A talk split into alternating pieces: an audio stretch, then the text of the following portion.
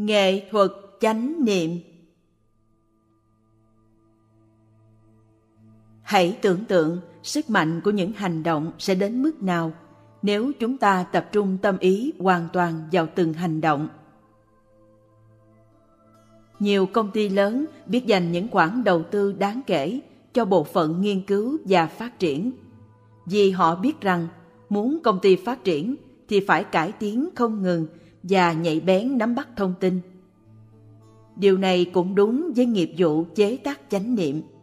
Chúng ta cần phải đầu tư vào việc phát triển tuệ giác để được dẫn dắt, bảo vệ và đi đúng đường. Tất cả đều liên hệ với nhau. Thân tâm mạnh khỏe, an lạc, gia đình yên vui là điều kiện thiết yếu cho sự thành công trong sự nghiệp. Bảo trọng thân tâm, giữ gìn thân tâm luôn mạnh khỏe, an lạc là đầu tư căn bản nhất. Chúng ảnh hưởng đến gia đình và môi trường làm việc, nhưng trước hết chúng làm đẹp cho cuộc sống. Chánh niệm là sự đầu tư căn bản, là chìa khóa giúp ta nhìn vào đời sống nghề nghiệp. Chánh niệm là năng lượng của sự tập trung tâm ý, tức định lực. Là khả năng có mặt một trăm phần trăm cho những gì đang xảy ra trong ta và chung quanh ta. Là phép lạ giúp ta thực sự sống trọn vẹn từng giây phút và cũng là yếu tố căn bản để chữa lành, chuyển hóa và tạo an hòa trong gia đình, nơi làm việc và trong xã hội. Hoa trái của sự tu tập chánh niệm là nhận biết rằng an lạc có sẵn trong ta và chung quanh ta, ngay bây giờ và ở đây. Chánh niệm là một trong năm nguồn năng lượng tâm linh, đồng thời cũng là nền tảng cho những hành động phản ảnh quyền lực đích thực. Nếu không biết tạo nên một môi trường chánh niệm trong gia đình hay ở nơi làm việc, ta sẽ chỉ đầu độc thêm cho cuộc sống của mình và gia đình mình mà thôi. Nhiều nhà doanh nghiệp đã nhận ra sự thật đó. Không có chánh niệm, ta khó cảm thấy thỏa mãn hoàn toàn với quyền lực kinh tế hay chính trị. Chánh niệm giúp ta trở về tự thân và nhìn sâu vào hoàn cảnh của mình. Chúng ta làm việc, nhưng chúng ta cũng đem tới chỗ làm những khó khăn, những niềm đau nỗi khổ riêng tư. Chánh niệm giúp ta ôm ấp và hiểu rõ đau khổ. Chánh niệm là căn bản chuyển hóa và chữa trị. Vậy thì làm sao để có chánh niệm? Đây là một thực tập rất đơn giản nhưng cũng đầy thử thách. Thực tập chánh niệm đòi hỏi khi làm bất cứ việc gì cũng làm hết lòng, đầu tư một trăm phần trăm tâm ý vào cả những việc đơn giản nhất như nhặt một cây bút, mở một cuốn sách hay thắp một nén hương. Khi còn là một chú tiểu, tôi phải thắp hương trong chính điện nhiều lần trong ngày. Tôi đã được dạy là phải cầm cây hương lên bằng hai tay, tay trái đặt lên tay phải. Cây hương rất nhẹ, tại sao lại phải dùng cả hai tay? Lý do là tôi phải chú tâm một trăm phần trăm vào sự việc đơn giản là cầm nén hương trong tay. Khi quẹt một cây diêm và châm cây hương vào ngọn lửa, tôi cũng phải để tâm một trăm phần trăm. Đó là thực tập chánh niệm. Khi uống trà, hành động rót trà vào chén cũng là một hành động thiền tập nếu ta rót trà trong chánh niệm. Đừng nghĩ tới quá khứ, đừng nghĩ tới tương lai, đừng lo phải làm gì ngày mai. Hãy chỉ chú tâm vào việc rót trà. Hãy đầu tư một trăm phần trăm vào giây phút hiện tại, bây giờ và ở đây. Ai cũng biết rót trà, ai cũng biết uống trà, nhưng mấy ai biết rót trà trong chánh niệm và uống trà trong chánh niệm? Lý do là vì chúng ta luôn có xu hướng quên lãng hiện tại, vì chúng ta bị tập khí lôi cuốn. Tập khí là một thói quen, năng lượng của nó rất mạnh mà chúng ta phải thực tập để chuyển hóa. càng chế ngự được tập khí thì chúng ta càng có khả năng sống trọn vẹn mỗi ngày. Trong công việc ta có thể cảm thấy có trách nhiệm với những ai đó hay chỉ với riêng mình. Ý thức trách nhiệm là tốt. Ta cũng muốn thành công trong công việc nhưng vì thiếu chánh niệm, cho nên ta để cho ước muốn thành công cuốn hút. Ước muốn ấy sẽ trở thành một tập khí, thúc đẩy ta, làm ta không còn khả năng uống trà trong giây phút hiện tại. Ngay cả khi nước trà đã vào miệng, mà ta cũng không ý thức. Ta đang uống những dự án, những lo âu, những khó khăn của mình. Theo lời buộc dạy sự sống chỉ có mặt trong hiện tại, ngay bây giờ và ở đây. Bụt nói, quá khứ đã qua rồi, tương lai thì chưa đến. Ta chỉ thực sự sống trong giây phút hiện tại. Nếu đánh mất hiện tại thì sẽ đánh mất sự sống. Quá rõ ràng. Chánh niệm là một nguồn năng lượng và thực tập chánh niệm sẽ giúp ta trở về với giây phút hiện tại để tiếp xúc với sự sống. Phép thực tập này đòi hỏi thời gian và sự nâng đỡ. Thiếu thời gian thực tập và không có môi trường thuận lợi thì khó mà thành công. Có khi đồng nghiệp của ta cũng muốn cùng ta thực tập nếu họ được truyền cảm hứng.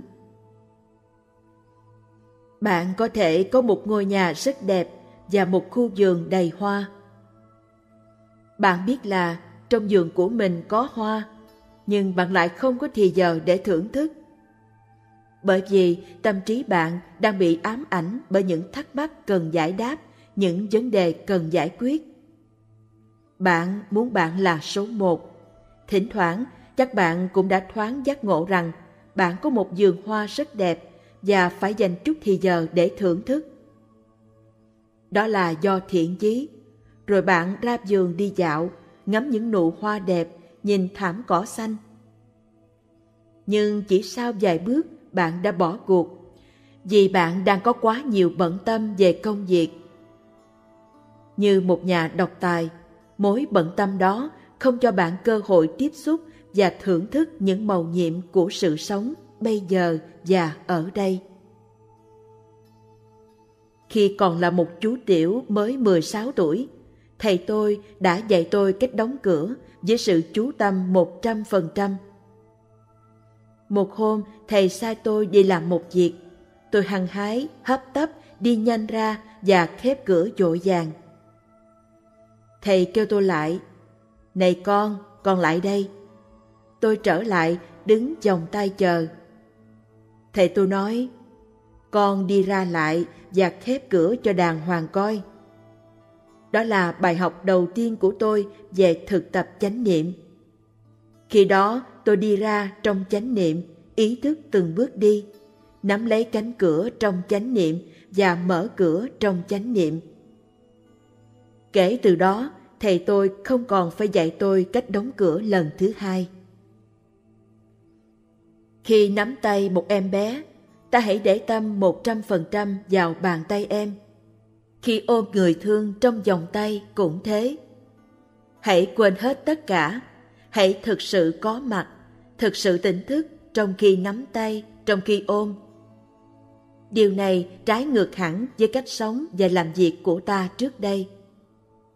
Chúng ta từng có thói quen làm nhiều việc cùng một lúc vừa trả lời email vừa nói điện thoại. Trong khi đang họp về một dự án này, ta viết xuống những ghi chú cho một dự án khác. Kỹ thuật hiện đại hứa hẹn sẽ giúp ta làm được nhiều việc cùng một lúc. Bây giờ, chỉ với một máy nhỏ, chúng ta có thể gửi email, nghe nhạc, điện thoại và chụp hình. Năng lượng bị phân tán như thế thì còn gì là năng lượng? Thay vì luôn làm nhiều việc cùng một lúc, ta phải tập thói quen chỉ làm mỗi lần một việc. Chánh niệm cần phải được luyện tập. Ta rất thông minh và hiểu ngay như vậy. Nhưng như thế không có nghĩa là ta có thể làm được ngay. Ta phải thực tập và tự rèn luyện mỗi ngày. Trước hết, phải thực tập chánh niệm để thấy được bản thân. Sau đó, ta chú ý tới gia đình của mình, vì gia đình là tổ ấm. Không thể chỉ quan tâm đến nghề nghiệp mà sao lãng gia đình được. Có thể gia đình ta đang có đau khổ, sợ hãi hay lo lắng. Chánh niệm giúp nhận diện niềm đau nỗi khổ và chuyển hóa chúng. Bạn có thể nói với chồng mình rằng Em biết rằng anh đang đau khổ. Em đang có mặt cho anh đây. Chúng ta hãy cùng nhau ôm ấp niềm đau nỗi khổ đó và chuyển hóa chúng. Bạn cũng nói như vậy với vợ của bạn. Anh biết rằng em đang đau khổ. Anh đang có mặt cho em đây. Chúng ta hãy cùng nhau ôm ấp niềm đau nỗi khổ đó và chuyển hóa chúng. Chánh niệm là khả năng có mặt một trăm phần trăm. Khi thương, món quà quý nhất mà ta hiến tặng người ta thương là sự có mặt đích thực của ta. Ta không thể mua khả năng hiến tặng niềm vui và chuyển hóa khổ đau. Sau đó, chánh niệm sẽ giúp ta hiểu rõ tình hình tại nơi làm việc. Dù ở địa vị nào, một giám đốc có hàng trăm nhân viên hay một công nhân làm việc một mình, với chánh niệm ta đều có thể quán chiếu và nhận biết ưu điểm hay khó khăn cũng như đau khổ trong công ty. Ta sẽ nhận diện được những niềm đau nỗi khổ, những lo sợ của đồng nghiệp hay nhân viên Cha nói Tôi đang có mặt cho anh, cho chị đây. Tôi biết rằng anh, chị đang đau khổ. Chúng ta sẽ cùng nhau ôm ấp và chuyển hóa niềm đau nỗi khổ đó. Chúng ta sẽ tìm mọi cách để giải quyết khổ đau của chúng ta. Sự thực tập này chẳng khác gì thực tập cho bản thân hay cho gia đình mình.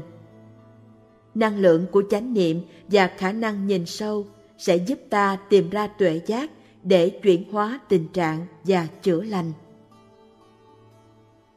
Chánh niệm là khả năng có mặt 100%. Năng lượng của chánh niệm giúp ta nhận biết những gì đang có mặt chung quanh ta. Những gì đó có thể là chính ta, có thể là người thương của ta. Nếu không có khả năng trở về với giây phút hiện tại, bây giờ và ở đây, thì không thể nào nhận diện được chính mình, nhận diện được hạnh phúc cũng như khổ đau của mình. Không có khả năng có mặt đích thực thì không thể nhìn rõ những người khác và sẽ khiến họ có cảm giác bị bỏ quên, bị hiểu lầm hay ghét bỏ. Rồi họ sẽ đau khổ và từ đó làm bạn đau khổ. Nếu không có chánh niệm thì không thể giúp mình hay giúp người, không thể thành công trong công việc. Nếu không có chánh niệm thì bất cứ quyền lực nào trong tay cũng chỉ là tạm bợ và không đem lại thỏa mãn rốt ráo. Chánh niệm rất cụ thể. Khi chú ý tới hơi thở là ta đã có chánh niệm rồi. Thở vào, ta chú ý tới hơi thở vào từ đầu cho tới cuối và nhủ thầm, vào. Thở ra, ta chú ý tới hơi thở ra từ đầu cho tới cuối và nhủ thầm, ra. Với hành động đơn giản ấy, thân tâm ta hợp nhất và ta sẽ thực sự có mặt. Chánh niệm cũng có thể có mặt trong một bước chân. Những lúc bạn bước đi, hãy đầu tư 100% vào mỗi bước chân và nhớ kết hợp bước chân với hơi thở một cách tự nhiên. Để ý xem ta bước mấy bước trong mỗi hơi thở vào, mấy bước trong mỗi hơi thở ra. Để giúp thêm, ta có thể nói thầm vào, ra khi bước. Ví dụ như khi thở vào bước ba bước thì nói thầm vào, vào, vào. Khi thở ra bốn bước thì nói thầm ra, ra, ra, ra. Nếu thực tập trong nhà thì có thể đi chậm lại, cứ mỗi hơi thở vào bước một bước, mỗi hơi thở ra bước một bước. Còn thực tập ở ngoài trời thì tùy theo hơi thở của bạn dài hay ngắn. Trong mỗi hơi thở, bạn có thể bước hai, ba hay bốn bước. Không nên cố ép hay thay đổi nhịp thở, vì làm như vậy bạn sẽ thấy mệt. Chỉ hoàn toàn chú tâm vào bước chân và hơi thở. Thực tập này rất đơn giản nhưng hiệu quả vô cùng.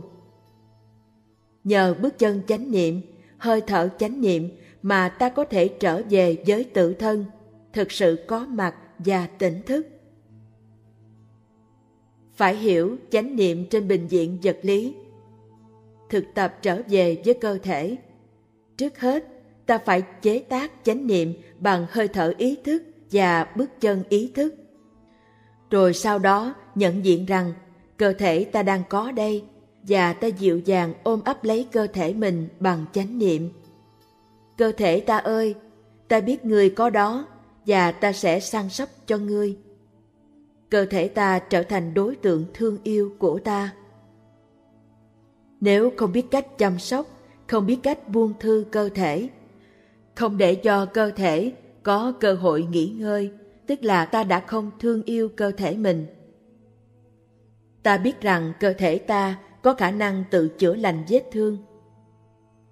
Khi đứt tay, ta biết rằng chỉ cần làm sạch vết thương và cơ thể ta sẽ tự lo liệu. Ta có thể hoảng sợ nếu quên đi rằng cơ thể ta có khả năng tự điều trị. Chỉ cần có cơ hội nghỉ ngơi là cơ thể có thể tự chữa lành mà chẳng cần thuốc men gì nhiều. Khi một con vật bị thương nặng, nó biết phải làm gì. Nó tìm một chỗ vắng, nằm thật yên, nghỉ ngơi hoàn toàn trong vài ngày, không ăn uống gì hết. Nó rất khôn ngoan. Chỉ khi nào vết thương lành hẳn, nó mới ra săn mồi. Có lúc ta cũng có tuệ giác đó, nhưng chúng ta đã đánh mất khả năng biết nghỉ ngơi. Mới bắt đầu, cảm thấy khó chịu, ta đã hoảng hốt chạy đến bác sĩ xin đủ mọi thứ thuốc, chỉ vì ta không biết rằng để cho cơ thể nghỉ ngơi là phương pháp điều trị hay nhất. Có nhiều người than phiền rằng họ không có thì giờ để đi nghỉ hè. Số khác có thể sắp xếp được để đi nghỉ hè, tuy nhiên lại không biết cách nghỉ ngơi. Chương trình nghỉ hè đầy ắp và sau kỳ nghỉ họ lại càng mệt mỏi hơn. Chúng ta phải học cách buông thư toàn thân. Trong tư thế nằm, ta chú ý và buông thư từng phần của cơ thể. Bắt đầu từ trên đầu và đi dần xuống dưới lòng bàn chân. Thở vào, tôi ý thức toàn thân tôi. Thở ra, tôi buông thư toàn thân tôi. Thở vào, tôi ý thức hai mắt tôi. Thở ra, tôi mỉm cười với hai mắt tôi. Cứ tiếp tục như thế với từng phần của cơ thể. Thay vì tia X-quang, ta soi cơ thể ta bằng tia chánh niệm. Soi đến một phần nào hay bộ phận nào của cơ thể đang bị đau yếu, thì ta dừng lại lâu hơn, sử dụng năng lượng của chánh niệm để ôm ấp và mỉm cười với phần cơ thể hay bộ phận đó. Làm như thế, cơ thể sẽ bình phục mau hơn. Ta tự thực tập như thế mỗi ngày hay với những người trong gia đình.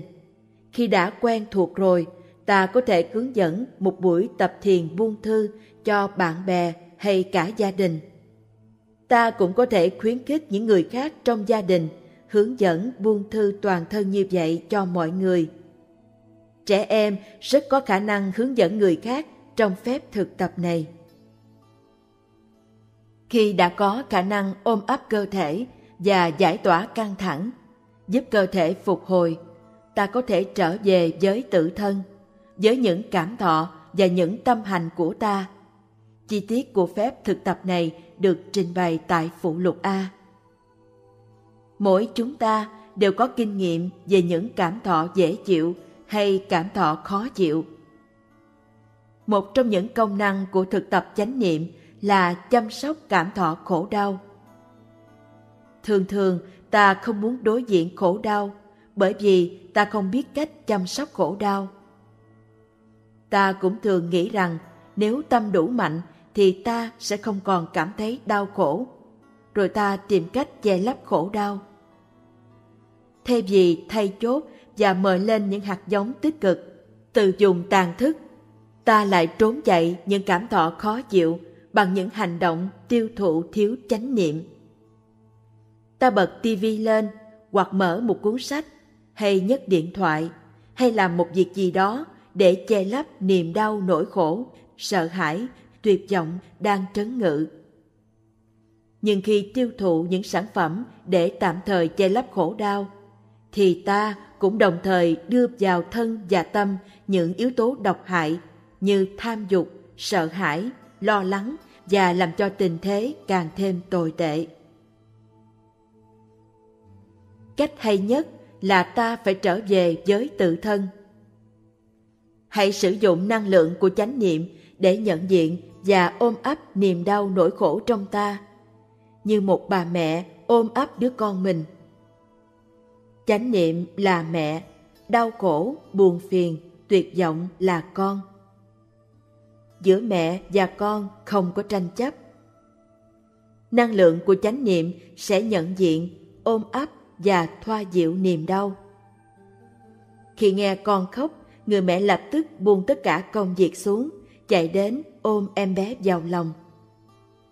Mẹ có thể không biết lý do đã làm cho bé khóc, nhưng chỉ cần ẵm bé trong vòng tay với tất cả sự dịu dàng, thương yêu cũng đủ làm cho bé nín khóc. Cũng thế, ta có thể không biết rõ lý do đã làm cho ta đau khổ, buồn phiền, tuyệt vọng.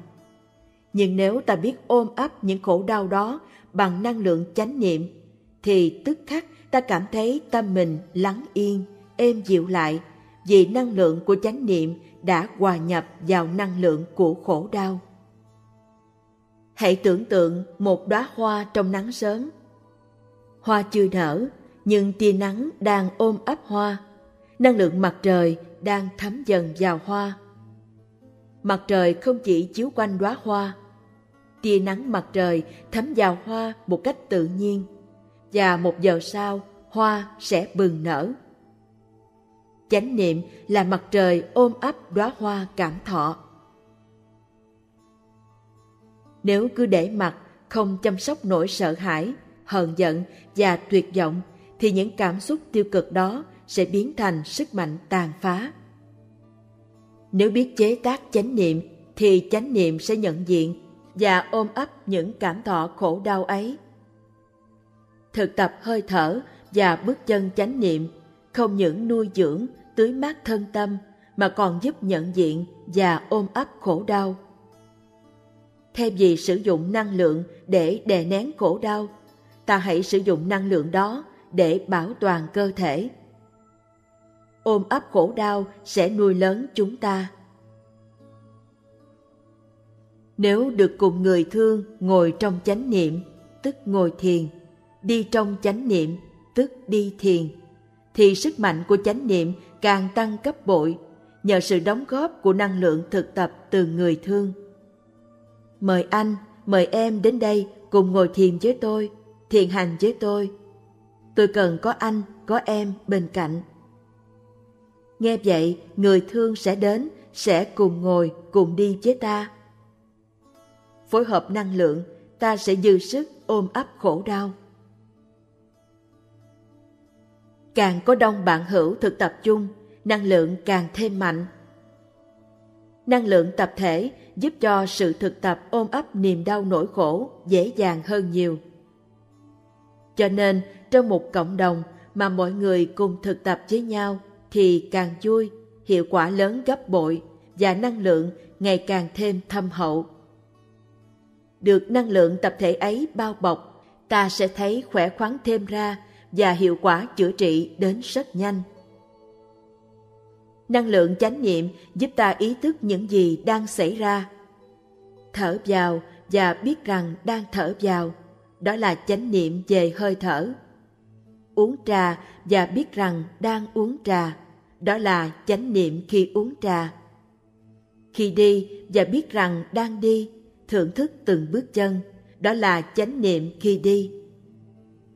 Những thực tập ấy chế tác năng lượng chánh niệm, giúp cho ta thực sự tỉnh thức, thực sự có mặt để tiếp xúc với những màu nhiệm của sự sống, để được nuôi dưỡng và chữa lành. Năm phép thực tập chánh niệm Một hôm, cư sĩ cấp cô độc đưa 500 thương gia đến gặp Bụt.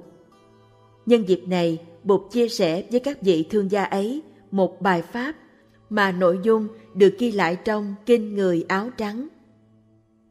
Kinh dạy cho các thương gia và những người cư sĩ phương pháp sống có hạnh phúc trong giờ phút hiện tại, bây giờ và ở đây. Cụm từ hiện pháp lạc trú được lặp đi lặp lại ít nhất là năm lần trong kinh. Hạnh phúc lớn nhất là biết mình đang đi trên đường chánh. Hạnh phúc lớn nhất là có nghề thích hợp, phát huy được tâm hiểu biết, thương yêu. Hạnh phúc, trách nhiệm và chánh niệm liên hệ với nhau. Một doanh nhân trên đường tạo dựng hạnh phúc phải chăm sóc bản thân trước nhất. Nhờ thực tập chế tác năng lượng chánh niệm mà có được hạnh phúc và từ đó có khả năng chăm sóc người khác. Biết bao nhiêu yếu tố của hạnh phúc đang có sẵn ngay bây giờ và ở đây. Kinh Người Áo Trắng dạy rằng nền tảng của nếp sống chánh niệm và hạnh phúc là năm phép thực tập chánh niệm, tức năm giới quý báu. Năm phép thực tập này giúp ta có được quyền lực đích thực, tức là quyền lực tâm linh. Cốt tủy của sự thực tập chánh niệm chính là năm giới quý báu này. Năm phép thực tập chánh niệm hay năm giới quý báu. Phép thực tập chánh niệm thứ nhất hay giới thứ nhất. Tôn trọng sự sống. Ý thức được những khổ đau do sự sát hại gây ra, con xin học theo hạnh đại bi để bảo vệ sự sống của mọi người và mọi loài. Con nguyện không giết hại sinh mạng, không tán thành sự giết chóc và không để kẻ khác giết hại dù là trong tâm tưởng hay trong cách sống hàng ngày của con. Phép thực tập chánh niệm thứ hai hay giới thứ hai. Tôn trọng quyền tư hữu. Ý thức được những khổ đau do lường gạt, trộm cướp và bất công xã hội gây ra. Con xin học theo hạnh đại từ để đem niềm vui sống và an lạc cho mọi người và mọi loài, để chia sẻ thì giờ, năng lực và tài vật của con với những kẻ đang thật sự thiếu thốn. Con nguyện không lấy làm tư hữu bất cứ một của cải nào không phải do mình tạo ra. Con nguyện tôn trọng quyền tư hữu của kẻ khác, nhưng cũng nguyện ngăn ngừa kẻ khác không cho họ tích trữ và làm giàu một cách bất lương trên sự đau khổ của con người và của muôn loài. Phép thực tập chánh niệm thứ ba hay giới thứ ba. Không tà dâm. Ý thức được những khổ đau do thói tà dâm gây ra, con xin học theo tinh thần trách nhiệm để giúp bảo vệ tiết hạnh và sự an toàn của mọi người và mọi gia đình trong xã hội. Con nguyện không ăn nằm với những người không phải là vợ hay chồng của con con ý thức được rằng những hành động bất chính sẽ gây ra những đau khổ cho kẻ khác và cho chính con. Con biết muốn bảo vệ hạnh phúc của mình và của kẻ khác thì phải biết tôn trọng những cam kết của mình và của kẻ khác. Con sẽ làm mọi cách có thể để bảo vệ trẻ em, không cho nạn tà dâm tiếp tục gây nên sự đổ vỡ của các gia đình và của đời sống đôi lứa. Phép thực tập chánh niệm thứ tư hay giới thứ tư. Lắng nghe và ái ngữ. Ý thức được những khổ đau do lời nói thiếu chánh niệm gây ra, con xin học theo hạnh ái ngữ và lắng nghe để dâng tặng niềm vui cho người và làm phơi bớt khổ đau của người. Biết rằng lời nói có thể đem lại hạnh phúc hoặc khổ đau cho người. Con nguyện chỉ nói những lời có thể gây thêm niềm tự tin an vui và hy vọng. Những lời chân thật có giá trị xây dựng sự hiểu biết và hòa giải. Con nguyện không nói những điều sai với sự thật, không nói những lời gây chia rẽ và căm thù. Con nguyện không loan truyền những tin mà con không biết chắc là có thật, không phê bình và lên án những điều con không biết chắc. Con nguyện không nói những điều có thể tạo nên sự bất hòa trong gia đình và đoàn thể, những điều có thể làm tan dở gia đình và đoàn thể. Phép thực tập chánh niệm thứ năm hay giới thứ năm Chánh niệm trong tiêu thụ Ý thức được những khổ đau do việc sử dụng ma túy và độc tố gây ra. Con xin học cách chuyển hóa thân tâm, xây dựng sức khỏe thân thể và tâm hồn bằng cách thực tập chánh niệm trong việc ăn uống và tiêu thụ. Con nguyện chỉ tiêu thụ những gì có thể đem lại an lạc cho thân tâm con, cho thân tâm gia đình và xã hội con.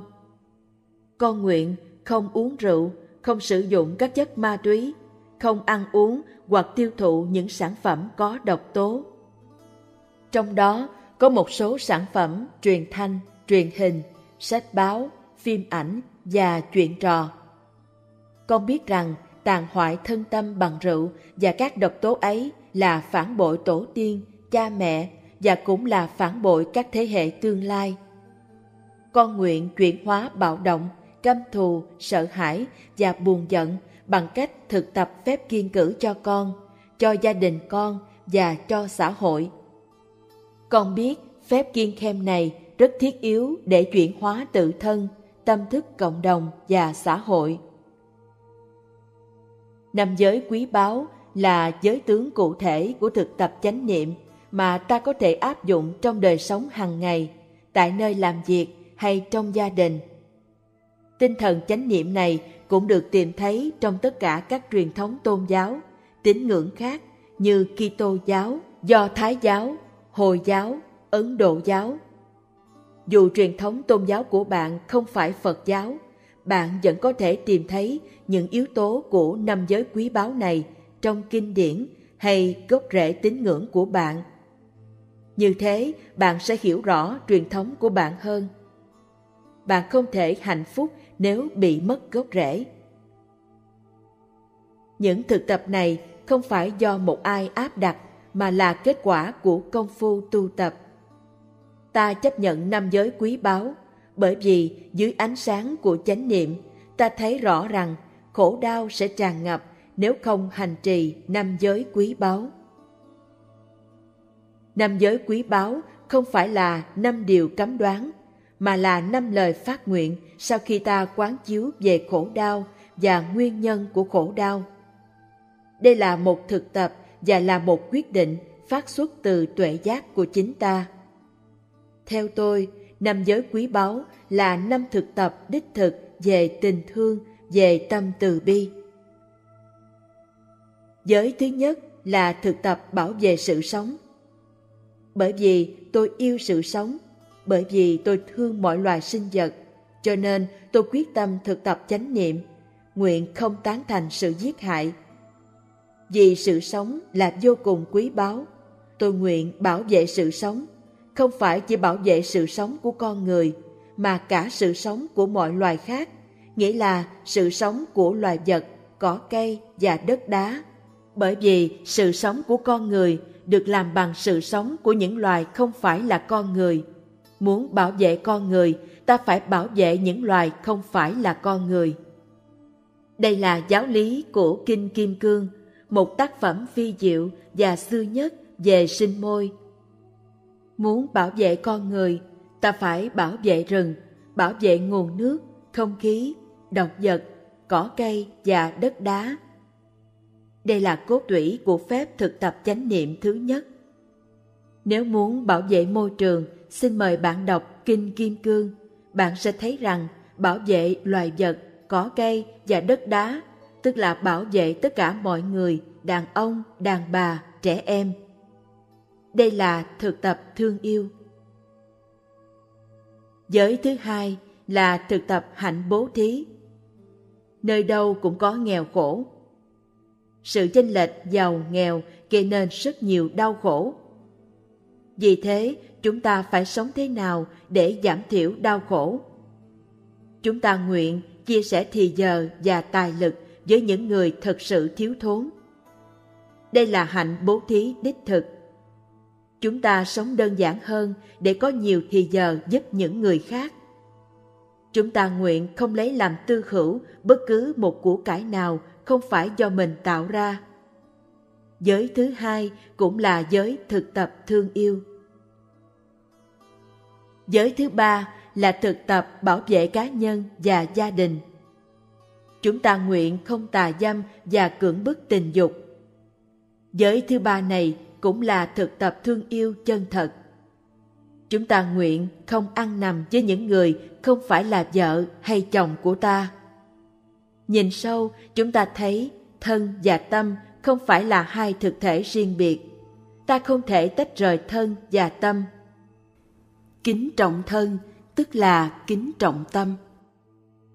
Nếu thân không được kính trọng, tức là tâm không được kính trọng. Muốn có thương yêu, phải có kính trọng. Không có kính trọng thì không thể có thương yêu chân thật. Trong xã hội hiện nay, tình dục bừa bãi đang là một hiện tượng phổ biến. Tình dục chỉ với mục đích thỏa mãn xác thịt. Chúng ta lẫn lộn tình yêu với tình dục. Tình dục không hẳn là tình yêu. Khi yêu, ta trao tặng cho người yêu những gì quý giá nhất, đó là tấm lòng của ta. Chúng ta đã biết rằng thân tâm là một. Trong nội tâm ta có những dùng bí ẩn, linh thiêng, có những niềm đau nỗi khổ, có những ước vọng khát khao, những cấm thành mà ta muốn giữ kín. Và chúng ta chỉ có thể chia sẻ những tâm tình sâu kín, chỉ mở cửa cấm thành cho người ta thương mà thôi. Đối với thân cũng vậy. Thân thể ta cũng có những tự cấm thành mà không ai được vào nếu không được phép. Tuệ giác đó đã có sẵn trong truyền thống văn hóa của ta. Nhưng ta đã đánh mất một phần nào sự kính trọng đối với những dùng linh thiêng của cơ thể ta. Giới thứ ba bảo vệ ta cũng như những người khác, giúp tránh khỏi đau khổ. Giới thứ tư là thực tập truyền thông, thực tập hạnh ái ngữ. Lời nói có thể có tác dụng rất mạnh, nhưng cũng có thể chỉ là tiếng gào thét trong hư không. Chưa bao giờ loài người có nhiều phương tiện truyền thông như ngày nay. Thư điện tử, điện thoại cầm tay, fax, vô tuyến truyền hình, đài phát thanh, báo chí. Tuy thế, chúng ta vẫn là những ốc đảo cô đơn. Truyền thông trong gia đình, trong xã hội, giữa các quốc gia vẫn rất ít ỏi bởi vì chúng ta không biết cách lắng nghe nhau chúng ta không có khả năng nói chuyện sao cho có ý nghĩa cần phải khai mở lại cánh cửa truyền thông chân thật khi không thể truyền thông, thì ta sẽ bị bế tắc, ta sẽ bệnh. Càng bệnh, ta càng khổ, và làm cho những người khác khổ theo. Lời nói có thể có tác dụng xây dựng hay tàn phá. Lời nói có chánh niệm có thể đem lại hạnh phúc. Lời nói thiếu chánh niệm có thể hủy diệt sự sống. Một lời nói nếu đem lại bình an, hạnh phúc là một món quà quý giá nhất mà ta có thể trao tặng giới thứ tư cũng nhắc nhở ta rằng, lời nói chánh niệm đi đôi với hạnh lắng nghe sâu chúng ta lắng nghe với tất cả sự chú tâm và lòng từ bi thực sự có mặt để lắng nghe. Mục đích duy nhất là giúp người kia cảm thấy yên tâm mà bộc lộ tất cả nỗi lòng và giải tỏa được khổ đau. Giới thứ tư có liên hệ với giới thứ năm bởi vì giới thứ năm là thực tập chánh niệm khi tiêu thụ. Tiêu thụ không chỉ là khi ăn mà còn là khi xem, khi đọc và khi nghe. Nhìn vào cách ta tiêu thụ, người khác có thể đánh giá được con người của ta. Nếu nhìn sâu vào các thứ ta tiêu thụ hàng ngày, ta sẽ thấy rõ con người thật của chính ta. Chúng ta cần ăn, cần uống, cần tiêu thụ, nhưng nếu thiếu chánh niệm khi ăn, uống và tiêu thụ, thì ta có thể hủy hoại thân tâm ta và phản bội tổ tiên, cha mẹ cùng các thế hệ mai sau. Phải chánh niệm về những gì ta đưa vào cơ thể và tâm thức. Hãy tự hỏi, hôm nay tôi đã đưa vào thân tâm những độc tố nào? Tôi đã xem phim gì? Đọc sách gì? Đọc báo gì? Nói chuyện gì? Chánh niệm là nhận diện những độc tố của phim ảnh, sách báo, chuyện trò, rồi quyết định kiên cử những độc tố ấy. Hãy tự nhủ, ý thức được những khổ đau do sự sử dụng ma túy và độc tố gây ra. Con xin học cách chuyển hóa thân tâm, xây dựng sức khỏe thân thể và tâm hồn bằng cách thực tập chánh niệm trong việc ăn uống và tiêu thụ. Con nguyện chỉ tiêu thụ những gì có thể đem lại an lạc cho thân tâm con, cho thân tâm gia đình và xã hội con. Giới thứ năm có thể được xem như là một sự cam kết to lớn, khó thực hiện và không thuận theo ý muốn của ta. Nhưng cứ bắt đầu thực tập, ta sẽ thấy cuộc sống thư thái hơn, thấy hạnh phúc hơn. Vậy thì phải hành động ngay đi. Hãy tu tập theo chánh đạo, làm tất cả những gì có thể làm được để bảo vệ và đem an lạc đến cho tất cả mọi người, mọi loài. Rồi ta sẽ không còn sợ hãi. Cho dù phải trải qua những lúc khó khăn như bệnh tật, hiểm nguy hay đối mặt với cái chết, thì tâm ta vẫn được bình an. Đó là kinh nghiệm của chính bản thân tôi. Trong cuộc chiến Việt Nam, tôi biết một quân nhân Hoa Kỳ. Anh có nhiều thiện chí, anh muốn phục vụ đất nước Anh. Anh chống cộng nên anh tình nguyện sang Việt Nam. Nhiệm vụ quân sự của anh là đi giết địch ban đêm. Có nhiều làng mà ban đêm quân du kích về tuyên truyền. Chính phủ miền Nam không có bằng cớ rằng dân làng đã hợp tác với quân du kích, nhưng cơ quan tình báo Hoa Kỳ cho rằng trong làng có người hợp tác với quân du kích và cần phải tiêu diệt. Nhiệm vụ của quân dân Hoa Kỳ này là ban đêm tới nhà người bị tình nghi để giết. Anh ta không dùng súng để tránh gây tiếng động mà chỉ giết bằng dao. Sáng ra, dân làng tìm thấy xác người bị tình nghi kia, sẽ nghĩ rằng người này bị du kích giết. Trong thời bình, nếu giết người thì bị ra tòa. Nhưng trong cuộc chiến Việt Nam thì không có tòa án. Nếu nghi ai là kẻ thù thì chỉ có việc ban đêm tìm tới nhà ám sát, không để lại dấu tích. Ta loại trừ những ai mà ta nghi là thuộc phe bên kia. Không tòa án, không xét xử, không chi cả.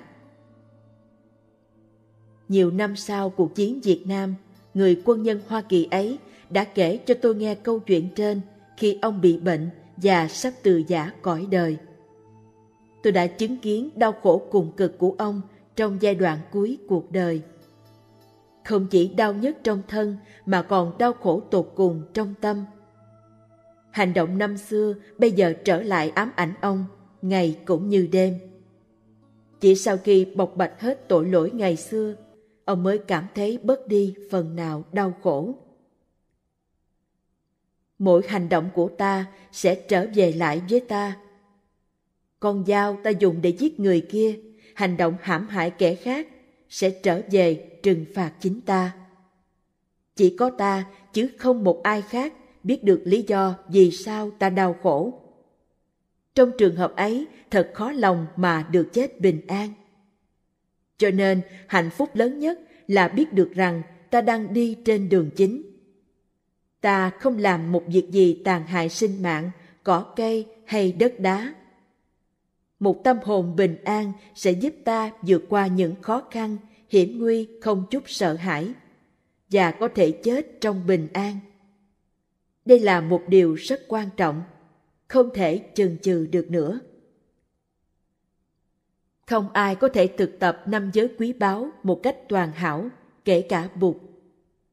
Mục đích không phải là thật hoàn hảo, mà là chánh niệm về những hành động của mình, ngay cả khi phạm lỗi.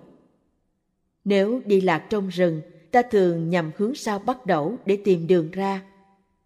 Ta theo hướng sao bắt đầu với mục đích là về nhà chứ không phải lên trên sao bắt đầu. Năm giới quý báu được ví như sao bắt đầu. Chúng ta không phải thực tập cho toàn hảo. Thực tập chánh niệm là ánh sáng dẫn đường chỉ lối. Ta biết rằng ta đang đi trên đường chính trực. Có con đường tâm linh, con đường của tình thương và sự hiểu biết. Ta cảm thấy hạnh phúc vì biết rõ hướng đi của mình. Hạnh phúc sẽ trong tầm tay vì ta đang đi trên con đường của tâm từ bi, con đường bảo vệ sự sống. Đây là một điều rất quan trọng. Thực tập năm giới quý báu sẽ bảo vệ và nâng đỡ chúng ta. Năm giới quý báu có đặc tính phổ quát. Thọ trì năm giới quý báu, ta trở thành đệ tử cưng của Bụt, con chiên ngoan của Jesus.